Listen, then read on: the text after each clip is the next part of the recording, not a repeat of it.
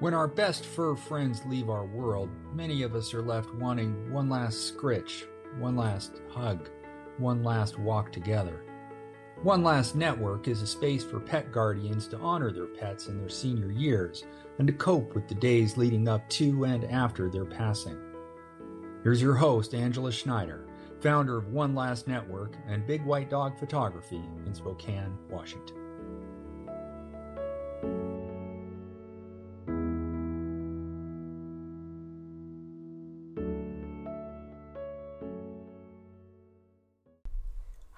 Welcome back to One Last Network.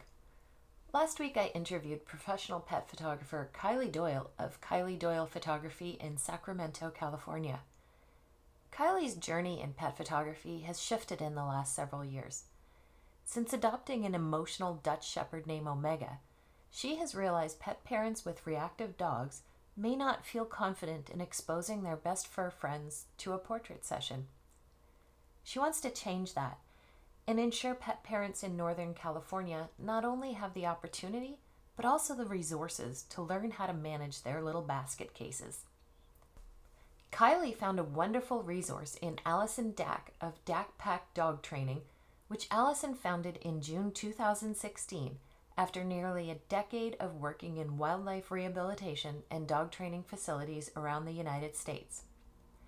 Allison and her team are committed to helping owners create practical, actionable solutions to problematic behaviors using the latest science on animal behavior, a deep understanding of their clients' lifestyles and needs, and an empathetic approach.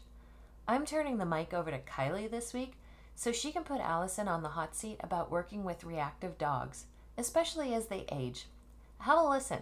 You're sure to pick up a few things about working with your own sweet babe.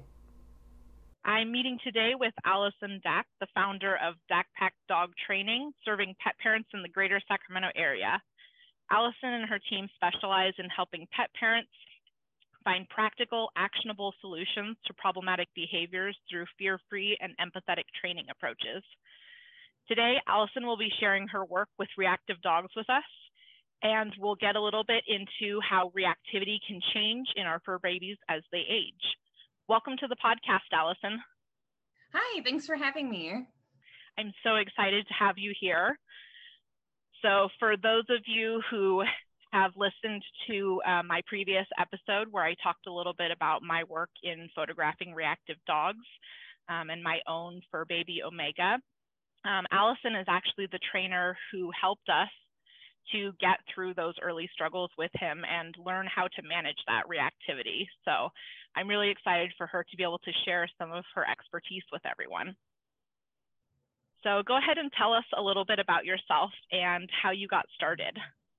So um, I've been training animals for about 15 years now. I actually started uh, working as like a veterinarian assistant at uh, like a dog store that my or like a pet store that my dad had when I was really when I was really young, and then very quickly after that, I did some work with um, wildlife in the greater Sacramento area, um, and then ended up doing a little bit of work with exotics um, and rehab in a couple different states. And then, you know, I did some work with some various dog training companies and just felt like they like I was never able to fully like hit the mark and being able to like help people. So I ended up starting Daack Pack dog training, kind of focusing on behavior. So really focusing on dogs that are experiencing fear, anxiety, aggression, or atypical behaviors. And uh,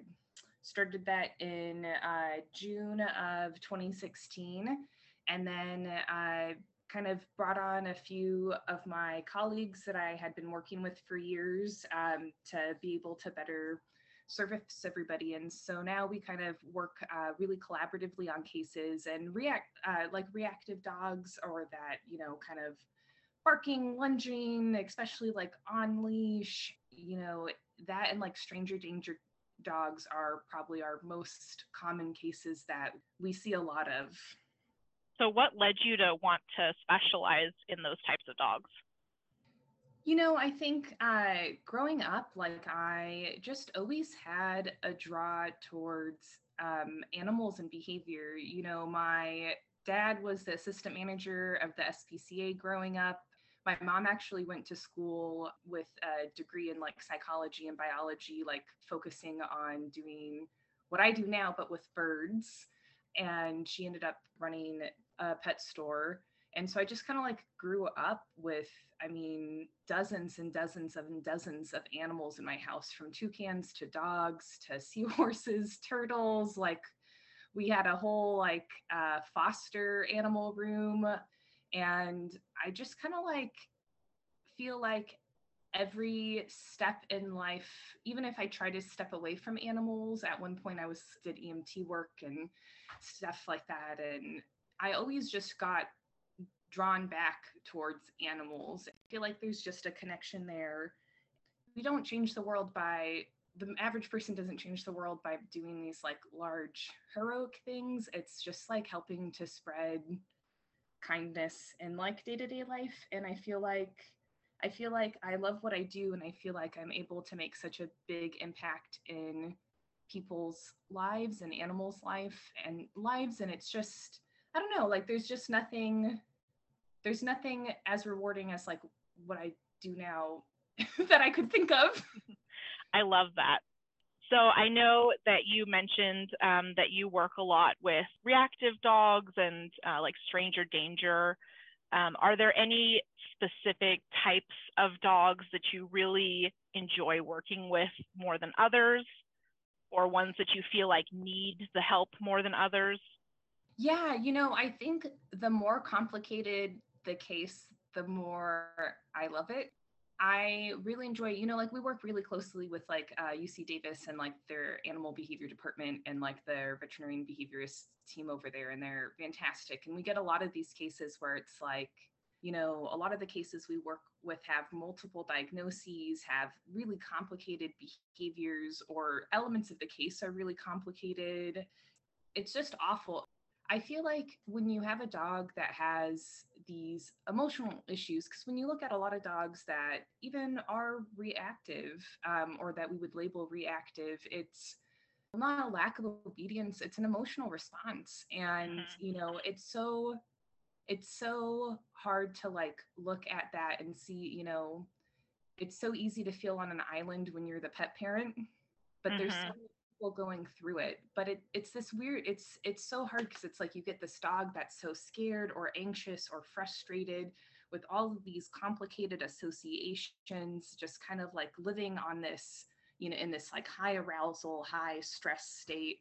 And you know you have people who are feeling overwhelmed they may be feeling guilty embarrassed scared you know it's just it's a lot it's so hard to be in that place. And I've been in that place with some of my own animals in the past. And it's such a difficult place. Like sometimes we all just need like a hand up out for the animal and the human. We just need a hand out of the water.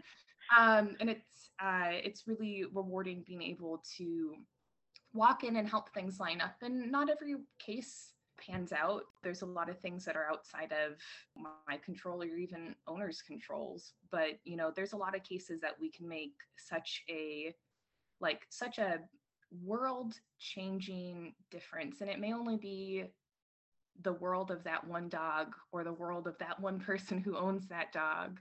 But those worlds still matter. And it's those cases where it's like a lot of, you know, where it's like other professionals referring it to me, where they're just there's not a lot of hope, you know, um, and mm-hmm. just like a lot to like behaviorally tear apart.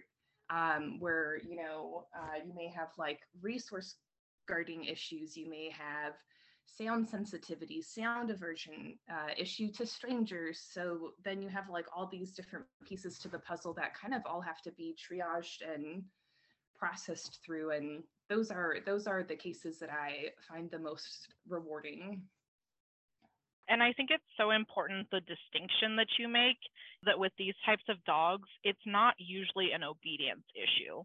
It's more of an emotional problem, or they're very anxious, they're nervous, they're scared. Because I think with my own dog, Omega, that was when we first came to you, that was where we were struggling because for us, it was this dog, it, he's not even capable of listening to any anything that we're telling him because he's so overwhelmed by his emotions. And I think the people that are going through this with their dogs really have to come to understand that. Yeah, and I, and I think going back to kind of like today's topic of reactivity, I think sometimes when we look at reactivity, it's a reactive dog. It's not a diagnosis we would see necessarily like from a veterinarian behaviorist. It's a label or a construct that we give to describe like behaviors that we can see. And a lot of times it's, you know, a dog that's barking or lunging. Mm-hmm. And um, it can be a really helpful medium for us to communicate together quickly. But sometimes I feel like when we use, say, like reactivity, we can accidentally create or lock ourselves into like a self fulfilling prophecy. Mm-hmm. Where it's like the dog's reactive, it's not aggressive. It's reactive, it's not fearful. Sometimes we can get so locked into the reactive label that I feel like sometimes we can miss what's behind it. You know, okay, the dog's yeah. reactive, but why? You know, is the dog scared of people? Does the dog experience fear based aggressive behaviors towards strangers? Or is it super excitable about other dogs and is experiencing barrier frustration because it can't get to that dog? Reactivity is great to communicate to each other, but I think sometimes we can get stuck. I'll see very frequently with especially like human directed type behaviors like that where it's um, the dog's uh, the dog's reactive it's not aggressive and it's like okay well the dog is barking and lunging and air snapping and yeah maybe hasn't bitten anybody yet but that potential's there it's an animal with a mouth and teeth. That potential to bite is there. Those feelings are there. And so I think it's great, but I think sometimes we can get stuck in those labels a little bit and get lost from the whole picture. Yeah, and that's an interesting point because I think even with my pet photography clients, because I do always ask beforehand, especially in that I do work with plenty of dogs who may have some sort of reactivity or anxiousness, but we do tend to use that broader reactive term. It is very important that even with my work that I kind of try to drill down into what does reactive mean to you? Because I, I agree, I think we kind of label it as this broader term so that we can kind of understand, hey, there's something that's maybe unique with this dog that could be aggression, could be not aggression. Um, but I think getting kind of drilling down into what does that actually mean? Is that anxiety? Is it nervousness? Is it fear? It's definitely important. So let's talk a little bit more about the types of training that you offer. I know that you are fear free certified. Um, so let's talk a little bit about that and how the types of training methods that you use can really be helpful with these types of dogs? Yeah, so um, uh, being certified fear free is through Fear Free Pets, and you can actually find not only dog trainers who are certified, but veterinarians, whole veterinarian clinics, or groomers. And I believe they have a pet sitter certification now, um, or maybe thinking about a different program. That program in itself is for at least the dog trainer side, um, you have to have certain credentials ahead of time and kind of like take a little like mini test to like qualify into it. And then it's this like modular program with all these quizzes and stuff. That is quite a bit of time. And it's focused on handling and training techniques that help to reduce fear um, and anxiety in animals, and especially around like cooperative care or like um, handling and in veterinarian clinics. Um, and then, you know, that that kind of translates to our training approach in general. So for background, I am a crossover trainer. I have used a lot of different techniques over my years of training animals from using shock collars and prong collars and I think this topic itself could probably be several podcasts. It's a definitely a very, very passionate and heated topic. Within the professional community, it's called it's like the great divide. But uh, you know, just focusing on my own journey and my own perspective, I as I learned more, and especially as I grew my own education, because what's hard about dog training and what a lot of people I don't think realize is that dog training in the United States more or less is pretty unregulated. Um, we can use any terms we want. We can have any limited experience. You know, it even gets questionable into past experiences with animals and stuff like that.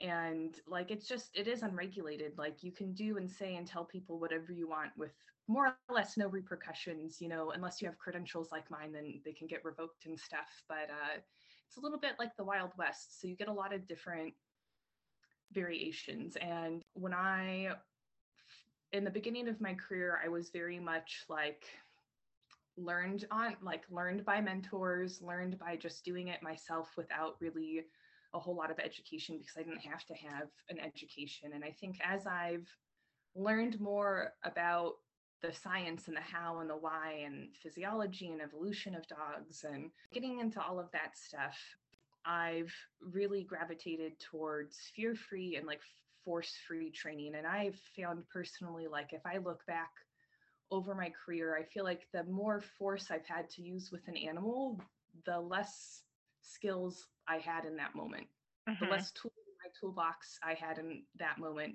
to fall back on because I think it's the game of it's not that punishment doesn't work. It's not that those things don't work, but they come at a risk. They do come at a risk from either emotional or physically, there are risks. And when there's ways that we can get the same results without having to risk fear or anxiety, without having to risk emotional confliction, without having to risk issues. You know, for example, like uh, I think a really common one that I've seen, um, I can think back to a couple cases. Uh, there was this one client that I worked with in Lincoln to to give a specific anecdote.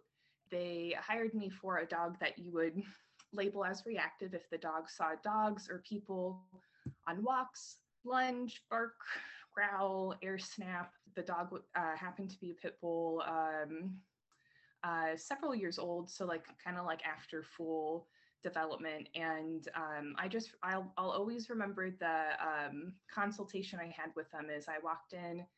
The dog was on a prong collar, and when we did kind of the initial assessment, where we set up for that stranger protocol and try to add in some behavior modification techniques like counter conditioning and desensitization, where it's like me as the monster equals awesome stuff. essentially, every time I saw that prong collar tighten, the intensity of the dog's behavior would increase. Mm-hmm. And I had them switch off the prong collar. And then it's one thing too, like if I have a new client, like it's the goal is to transition away from tools, but I'm not going to come in and just like knock clients out at the knees. Right. if I don't, a lot of times where you know people are hanging on by a thread and maybe maybe maybe it's that maybe it's that collar and it's like okay like i need to give you something else that serves the same function for you mm-hmm. so that i can shift you away i'm not going to take the one thing that makes you feel mildly comfortable um, right. that's not a good way for people to learn either and so i'm like okay like let's just try something and i had them switch to just like a flat buckle collar. Then we didn't see that same increase of, in intensity you know whether that was like more intense behavior the dog would also like whip around and try to bite the leash and stuff. And just switching the dog off the prong collar the dog didn't get as intense was not redirecting was much more responsive to the treats and settle down. And if i take a step back and look at like what's happening even if it's not a dog that's displaying that intense behavior, even if it's just say that like really excitable dog on leash, pulling towards it, pulling and barking towards another dog because they want to play and interact.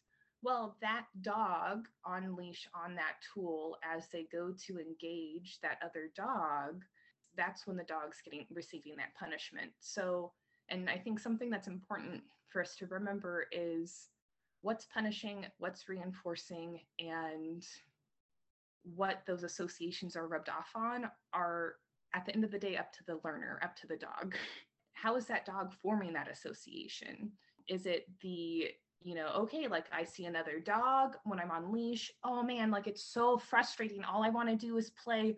Oh, I'm gonna now have like bigger frustration. Okay, like get more intense as I try to get to that other dog. Ow, ow, like, oh, oh, this is so annoying. This is so frustrating.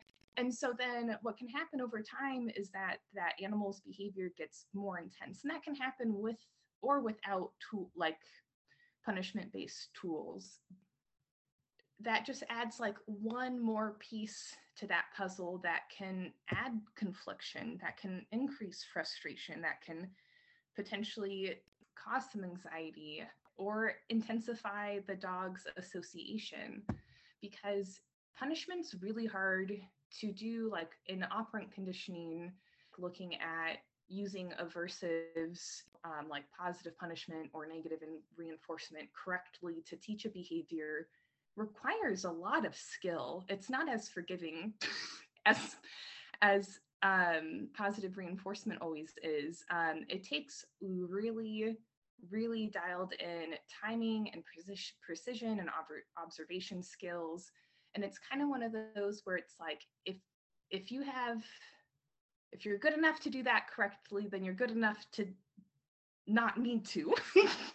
there are other tools out there without that don't pose the risk of intensifying those behaviors or the risk of fallout and creating new issues or new associations. Right, very true. So, these dogs that you work with that we might label as reactive, just to pivot a little bit, do you ever see increasing or changing reactivity or behavioral issues as they age? I think it's it's common to see dogs that show some maybe smaller signs when they're younger. So um, maybe they they're the six month old puppy that has like a really hard stare and like fixates really hard or is really hyper vigilant. Maybe they pull a little bit. Maybe they like bark and pull a little, but then they can like redirect or maybe they're not necessarily reactive but they're really hesitant you know maybe they're uh, they try to avoid people or dogs uh, they approach them in a more hesitant manner or the other side of things. Maybe they're just super excited and they just try to like pull you down the street to see stuff. Where we see, see these emotional responses starting to form but they're young dogs without a lot of learned history so they're just smaller behaviors. And then a, a big point where we can see uh, a lot of clients kind of like see these big shifts are around like you know like one and a half two two and a half you know around where like uh like um emotional maturity and like starts to like set in dogs.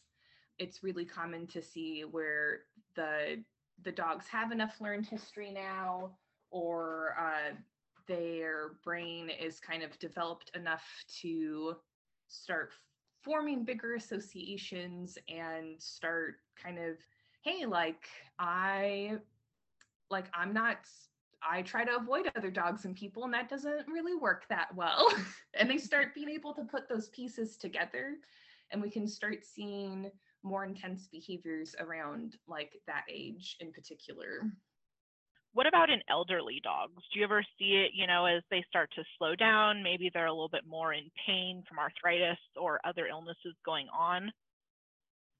Yeah, you know, and a lot of times, like once once dogs are like older, uh, a lot of times it's not like a. I feel like it's less common that I see like an elder like an elderly dog have like a new type of reactive behavior, but maybe it's a little bit more intense um, and definitely like uh, when we look at behavior you know there's a lot that goes into behavior including like physical health and how the animal's feeling i think really common places where we can see behaviors getting exaggerated from would be like um, osteo issues so like arthritis hip dysplasia even allergies can be a big proponent dental problems, you know, uh, GI issues. You know, if you don't feel good, you're you have a much it's common to have um, a much shorter fuse. Um, and the same is true with dogs. And when we start getting older, there can be more physical things that can be happening that can make them not feel good that can definitely exasperate behaviors. So, are there any specific types of signs that you would recommend pet parents look for, um, especially in like older dogs that maybe they're not as obvious with their signs that they might be starting to experience some increased reactivity? Yeah, definitely. And, you know, I can definitely give my two cents on it. At the end of the day, I'm not a veterinarian, so definitely partnering with your veterinarian is a big help. But any like, I think the the the number one thing to look for too is like a really like sudden change of behavior. If your dog for the first 10 years of its life like never barked and lunged at leash on leash and at 10 years old without like anything noticeably really happening or changing, the behavior kind of changes drastically. Um, any like change, drastic change of behavior is important because not only do we get into the things that we mentioned earlier, but we can also get into hormonal like imbalances and thyroid issues and and things like that that we can't always see but like any sudden change in the dog's behavior whether that's more intense behavior or the dog's becoming more lethargic if like the dog starts getting like really stinky breath or like a change in appetite you know maybe they love eating the like maybe they'll still eat their wet food and their treats but they don't really eat the kibble anymore um, when they always have in the past or like mobility issues you know uh, maybe they don't really hop on the bed anymore and they used to love that but you notice they really don't anymore or maybe they don't hop on the sofa anymore or not as frequently or they don't go up the stairs as much anymore. Maybe their uh, walk is a lot stiffer you know maybe they don't really want to play fetch anymore. I think that the biggest thing animals can mask pain and discomfort re- really well i think one of the best signs is just like a change of behavior and kind of taking a step back and being like, what could affect that? Okay, you know, like this dog used to love to play fetch and like, you know, now they just don't anymore. You know, did something bad happen during fetch? Is the dog also not really participating in other physical exercise as much or doesn't seem to be enjoying it as much? If there's vomiting or diarrhea that's starting to occur, even like intermittently, yeah like any like any of those the the key the key is and there's so many different types of behaviors that can exist but really like a sudden like a sudden change is just such a key key thing to like bring up to your veterinarian. Yeah definitely definitely watch for those things. Are there any specific resources beyond working with your veterinarian um, that you would recommend for pet parents who might be struggling with reactivity in their dogs first off, like depending on what's going on, like there are times where looking at behavior medication could potentially be helpful in some dogs. And that's something that your veterinarian may or may not have experience in, you know, and that's where partnering with like a veterinarian behaviorist could be helpful. We have a dog that has a wide range of triggers, maybe has a really delayed recovery time, you know, has a really intense really goes into really high arousal levels, a lot of impulsivity, very compulsive. There's things like generalized anxiety or separation anxiety or sound aversion, or if it's something where it's like not manageable. A dog, another dog could be within 300 feet of us, and there's absolutely nothing that I can do where it's just that intense. You know, that's always a resource. Looking for qualified trainers. So, um, especially trainers that are educated and have experience working with dogs with similar issues to the issues that you're seeing. And that could be looking for dogs that have a certification through the um, CCPDT or um, through the IAABC or are, is a graduate from the Academy of Dog Trainers or the Karen Pryor Academy or the Victoria Stilwell Academy, those could be good places to look to start with. You're still going to have to do some some weeding a bit, but uh, looking for for people who have some leg- legitimate credentials and experience can be really helpful and especially since the industry is unregulated looking for people who chose to be regulated because um, there's things like if i did and it was ever reported to any of the agencies that i have credentials through like i would get them revoked mm-hmm. potentially mm-hmm. so you know looking where there's some level of accountability and then from there really really um, take the time to talk to the person that you're looking at hiring ask them questions you know about not only like their prices but also you know like what are the the methods they use? Like what is their comfort level? Are they collaborative with other professionals? Like are there additional resources they have? And like make sure that it's someone that you're really comfortable with and you are comfortable in the approach that they use and you feel like they connect with you I think that's like the biggest thing at the end of the day is a lot of times we think of dog training as like a dog trainer coming out and training the dog, but a lot of it is training the people. So not only do we want someone who's going to be good at training the dog, but you want to find someone who you feel like you can re- like who you can learn from. You mm-hmm. know that you feel like they're going to be a good teacher for you. and all all of those places too have a lot of like blogs and like resources on their own websites as well, you know, along with like webinars or smaller self-paced courses. Um, Fear Free Pets has have good resources as well. You know, um, honestly, like if you're in the Sacramento dog area, the um, Sacramento Dog Owners Facebook group run by Kayla Block is really good. We also have um, a private Facebook group that people are welcome to join called the Daack Pack and in your own community, see if there are trainers that have some more community based resources like Facebook groups like that, or if you talk to your shelter, maybe the shelter has some more community oriented programs that are available. That's awesome. I know, you know, personally, I have definitely used a lot of those local resources. So, for anyone else in the Sacramento area, I would say for sure check some of those Facebook groups out. Is there anything that we didn't talk about that you wanted to share? Oh man, you know, like I I could talk forever about dogs. Um couldn't you know, we all? yeah, yeah. I'm Like there's so many different paths that I could go down. I mean, if anyone if anyone needs any help we offer like services in the greater Sacramento area and online. Um, or honestly, like if people are looking for a local dog trainer in the area, but they're having a hard time, feel free to reach out. You know, I'm always happy to help connect people with trainers. Uh, they're especially like there's such a big network within our own internal communities to really try to refer out to other individuals yeah, so what's the best way for people to reach out to you or get more information on working with you?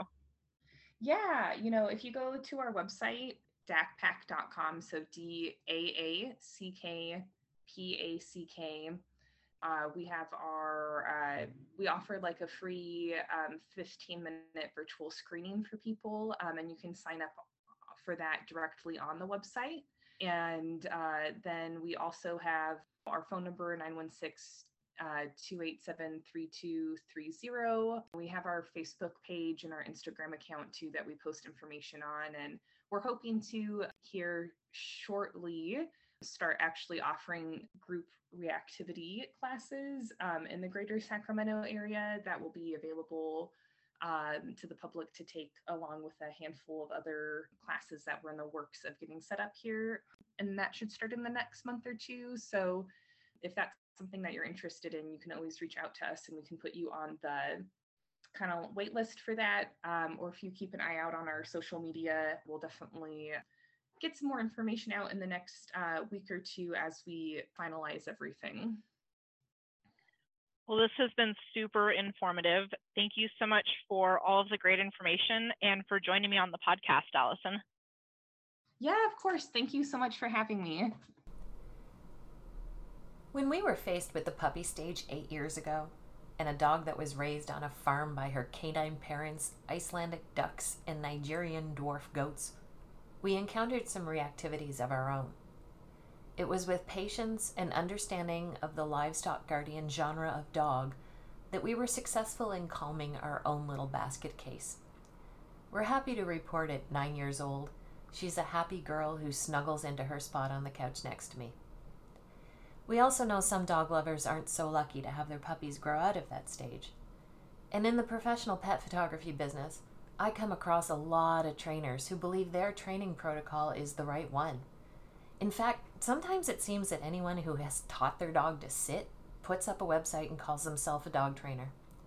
So it thrills me to hear that Allison not only believes in the science of animal behavior and bases her training on that, but she is also an advocate for regulating the industry.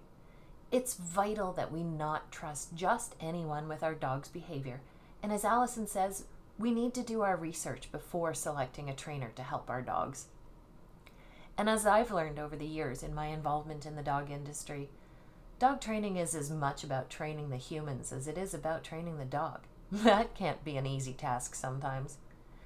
Next week, oh my gosh, this next episode, I gathered together some of the photographers from One Last Network for another roundtable. If you haven't listened to episode 7 yet, that was our first roundtable, and we talked about the art of end of life photography. This time, we're tackling the subject of helping our clients create memories to comfort and heal in the profoundly painful days after they lose their precious babes. See you next week. I'm Angela Schneider, owner of Big White Dog Photography in Spokane, Washington, and your host at One Last Network, signing off to go get some Bella snuggles. Listen to One Last Network on whichever podcast platform you prefer. We're on Spotify, Stitcher, Apple Music, and Amazon Music. Don't forget to hit follow or subscribe so you don't miss an episode. If you have a friend who might be interested in our content, make sure you share us with them. Thanks for listening.